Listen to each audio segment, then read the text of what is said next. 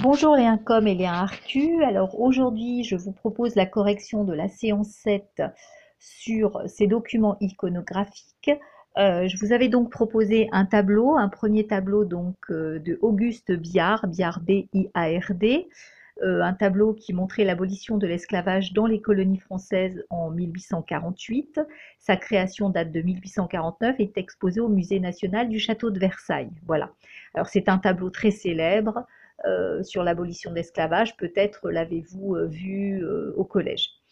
Euh, et puis, le deuxième document que je vous proposais, c'était une affiche euh, sur justement l'abolition, la journée de commémoration de l'abolition de l'esclavage qui a lieu donc le deux décembre. Voilà.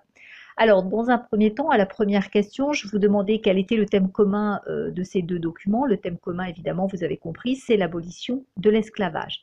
Question deux, je vous demandais de décrire ces deux documents. Alors, il faut savoir le document un, donc il faut savoir que Biard, donc Auguste Biard, hein, est un peintre du dix-neuvième siècle, euh, que c'est un peintre qui a voyagé, et lors de ses voyages, c'est un peintre qui est connu euh, pour ses peintures de ses voyages, c'est-à-dire qu'il a énormément voyagé, et quand il est revenu de ses voyages, il a fait énormément de peintures euh, où il a représenté l'esclavage, notamment lors de ses voyages en Amérique. Il est allé également au Brésil, enfin il est allé euh, dans le Nouveau Monde, et donc il est revenu avec plein d'images, euh, et puis de là, euh, il a donc fait un tableau.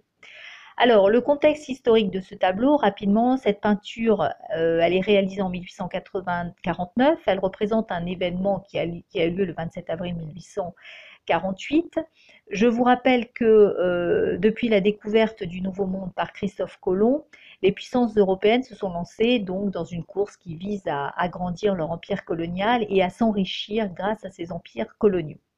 Donc en mille six cent quatre-vingt-cinq, Colbert, avec l'accord de Louis quatorze, rédige le Code Noir, hein, le texte que je vous ai proposé, qui légalise l'esclavage des populations africaines dans l'Empire français. Euh, les philosophes des Lumières, si aussi je vous ai proposé cela dans cette séquence, c'est que les philosophes des Lumières vont beaucoup écrire euh, sur euh, et vont dénoncer l'esclavage, mais euh, ça va rester lettre morte, c'est-à-dire qu'ils ne vont rien obtenir. Et il va falloir attendre donc la Révolution française euh, qui va donc proclamer un premier décret pour l'abolition de l'esclavage qui aura lieu le quatre février mille sept cent quatre-vingt-quatorze. Malheureusement, ce décret sera limité euh, et, et donc il faudra attendre le vingt-sept avril mille huit cent quarante-huit pour que le gouvernement provisoire de la Seconde République en France abolisse à nouveau l'esclavage dans les colonies françaises, donc américaines. Voilà. Alors, euh, donc ici, si je décris euh, cette œuvre, euh, l'œuvre est composée, donc vous avez bien vu l'œuvre, en fait le tableau se découpe en trois parties. Vous avez euh, les marins, hein, on voit à gauche du tableau qui débarquent sur l'île en provenance de la métropole, qui viennent avec le député hein, et cette nouvelle de l'abolition de l'esclavage. L'un d'eux tient un drapeau français, le drapeau tricolore. On suppose que c'est un officier qui le tient, la tenue est plus habillée, il a un bicorne, voilà. Donc voilà ce qu'on pouvait dire. Euh, on voit au loin un petit peu donc la mer, les bateaux, hein, on suppose qui arrivent donc euh, ici. Et puis ce décret d'abolition de l'esclavage, euh, voilà. Donc euh, ça c'est sur la partie de gauche. La partie de centrale est composée exclusivement d'esclaves. Hein, où on voit un premier groupe qui est à genoux devant le député, euh, constitué d'esclaves qui sont féminines, à moitié nues. Euh, L'une d'entre elles a des bras tendus vers le ciel en guise de remerciement euh, pour la nouvelle. Puis on voit les deux personnages principaux au centre du tableau où on a deux esclaves, un homme et une femme, tous deux debout, à moitié habillés. Euh, la femme enlace l'homme, ce dernier brandit au ciel des chaînes qu'il semble avoir brisées. On voit ici une allégorie parfaite, hein, de la liberté. Et puis, euh, pour finir, euh, dans euh, la partie donc euh, plus à droite, eh bien, dans la partie à droite ici du tableau, on a la famille propriétaire de l'exploitation et des esclaves qui compose donc le reste du tableau. Ils sont blancs, ils sont habillés de blanc. On distingue deux hommes. Euh, voilà. Euh, ici, euh, On, on voit plusieurs femmes également, alors on suppose que c'est la famille, les sœurs, le père, hein, le fils, Euh, voilà, qui semblent consoler une domestique, qui semblent pleurer dans leurs bras. Donc euh, on voit l'opposition entre les colons et les esclaves.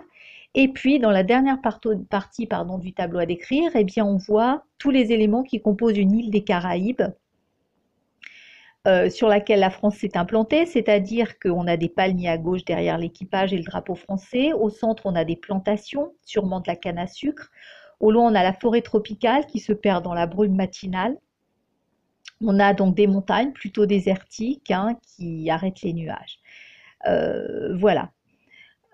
Donc, ce qu'on pouvait dire ici. Alors, si on analyse un petit peu plus précisément, euh, si on va un petit peu plus loin, euh, il faut voir qu'ici, les marins représentent la République et représentent l'armée.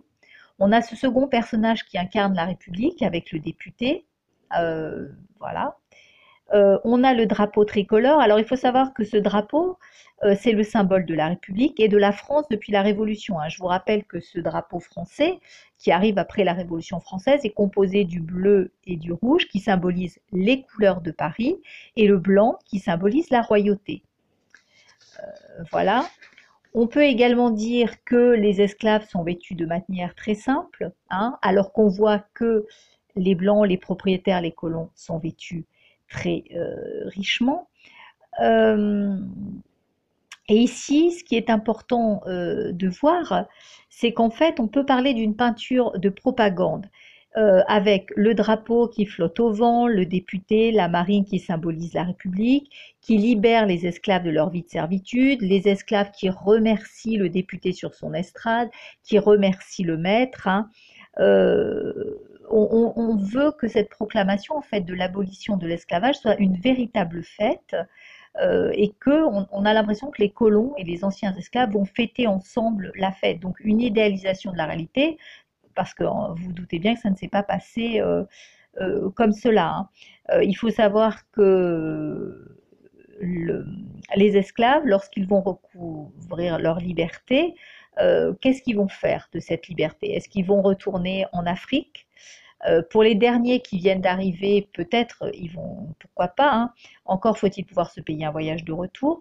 Mais ceux qui sont nés, vous, avez, vous aviez beaucoup d'esclaves qui étaient nés sur la plantation, qui ne savaient pas lire, qui ne savaient pas écrire, qui n'avaient aucune formation, qui n'avaient connu que la plantation, et leur seul avenir, quelque part, était de rester sur la plantation, plus en tant qu'esclave, évidemment, mais de devenir un salarié. Et beaucoup ont choisi cette solution, c'est-à-dire qu'ils devenaient salariés sur la plantation, ils n'étaient plus esclaves, euh, leur maître n'était plus leur maître, mais devenait leur employeur, euh, et leurs conditions de vie évoluaient très peu. Ils avaient, ils obtenaient la liberté, mais il faut savoir qu'ils n'avaient aucun droit civique, notamment ils n'avaient pas le droit de voter. Hein, voilà. Donc cette, euh, cette vision de voir les colons qui fêtent avec euh, les esclaves, c'est une idéalisation et c'est vraiment un document euh, de propagande. Hein, on voit l'esclave libéré qui remercie les anciennes maîtresses, euh, comme si les esclaves devaient être reconnaissants à l'Europe de leur bienveillance et de cette prise en charge. Vous vous doutez bien que ce n'est pas du tout cela. Euh, on voit le tableau hein, qui montre une France humaniste alors que des milliers d'esclaves sont partis. Euh, je vous rappelle que, que la France a participé à ce commerce triangulaire euh, et la France est à la traîne sur l'abolition de l'esclavage. Hein. Le Royaume-Uni, l'Espagne ou le Portugal vont agir dès mille huit cent huit pour abolir cela alors que la France ne sera qu'en... Après, elle n'y reviendra qu'en mille huit cent quarante-huit. Alors, voilà ce qu'on pouvait dire un petit peu sur ce tableau. Pour l'affiche, bon, je vais être un petit peu plus brève. Alors, l'affiche, cette commémoration est fêtée donc le deux décembre. Vous avez différentes images qui vous montrent donc sur cette affiche les violences faites euh, lors de ce commerce triangulaire. Euh, on voit par exemple euh, un homme qui est battu par son maître, hein, euh, tout à fait en bas de l'affiche. On voit aussi une affiche où on voit un homme qui est en train de sélectionner les Africains qui vont quitter l'Afrique pour partir dans les îles. Hein, on voit cette sélection. On, voit, on les voit sur des bateaux. Hein, on voit les dures conditions de bat- sur les bateaux parce que beaucoup mouraient euh, hein, sur les bateaux. On les voit travailler dans les plantations avec les maîtres derrière. Donc on voit de, un, un travail très très dur, euh, la dureté aussi sur les bateaux avec certains qui se noyaient. Et puis on a une image, hein, on ne sait pas trop si un homme ou une femme, un homme avec comme une sorte de masque de fer sur le visage qui montre cela. Voilà ce qu'on pouvait en dire. Alors, de quand date l'abolition de l'esclavage en France? Je vous l'ai dit, c'est mille huit cent quarante-huit. Euh, ensuite, quatrième question, quel est le lien entre ces deux documents et l'objet d'étude intitulé « Les philosophes des Lumières et le combat contre l'injustice » Alors, c'est ce que je vous ai dit. Hein. Euh, les philosophes donc, des, des Lumières ont écrit sur ce sujet, mais leurs écrits vont rester lettres mortes. Mais Voltaire, par exemple, Montesquieu, par exemple, vont écrire à partir de là pour justement cette abolition euh, de ce code noir et, et de l'esclavage. Euh, donc c'est pour ça que je, voilà, je vous ai dit, hein, ça s'appelle « Les philosophes et le combat contre l'injustice ». Donc ça, ça a été une grande injustice au dix-huitième siècle, bien entendu. Et puis surtout, euh, ben, malheureusement, je vous demande, pensez-vous que l'esclavage ait disparu totalement dans le monde? Alors ensuite, je vous ai proposé deux petites euh, vidéos. Une petite vidéo qui est donc extraite euh, du, euh, de Arte, et une autre vidéo d'Amnistie internationale. Alors, en ce qui concerne l'esclavage moderne, malheureusement, oui, en effet, il n'a pas disparu, hein, l'esclavage, euh, puisqu'on vous dit dans ce report, dans cette petite vidéo extraite d'Arte, que vous avez encore un peu plus de quarante-cinq millions de personnes vulnérables euh, dans le monde qui sont maintenues dans un état de dépendance en vue de, de tirer bénéfice de ces personnes. Alors, vous avez... Euh, l'exploitation notamment dans l'agriculture, avec quatre cent mille migrants notamment en Italie par exemple, qui travaillent quatorze heures par jour pour un salaire de misère. Voilà, vous avez ça. Vous avez la prostitution forcée en Europe par exemple, avec des filles du Niger qui arrivent très très jeunes et qui se retrouvent donc euh, à faire de la prostitution forcée, on leur prend leurs papiers, donc ça c'est de l'esclavage sexuel. Et puis vous avez le travail des enfants. Vous avez presque six millions de victimes chaque année, notamment un million d'enfants qui sont exploités en Côte d'Ivoire, notamment. Vous savez que la Côte d'Ivoire, c'est le premier producteur mondial de cacao et beaucoup d'enfants travaillent dans cette agriculture-là. L'esclavage donc moderne touche aussi donc les pays riches, hein, donc c'est ce qu'on voit avec l'exploitation, notamment en Italie. Et puis, vous avez Amnistie internationale euh, qui a choisi comme exemple de vous parler de la Mauritanie, où on voit que Euh, bah, vous avez encore des esclaves qui sont la propriété hein, euh, de leur maître, euh, avec des Mauritaniens qui n'ont pas d'accès ni à la santé, ni à la justice, ni à l'éducation, qui ne vont pas à l'école, qui n'ont pas de salaire et qui appartiennent donc euh, à la famille, voilà, dans lequel ils ont été achetés. Alors je trouvais ces deux, voilà, ces deux vidéos étaient intéressantes pour comprendre que l'esclavage malheureusement continue euh, de nos jours.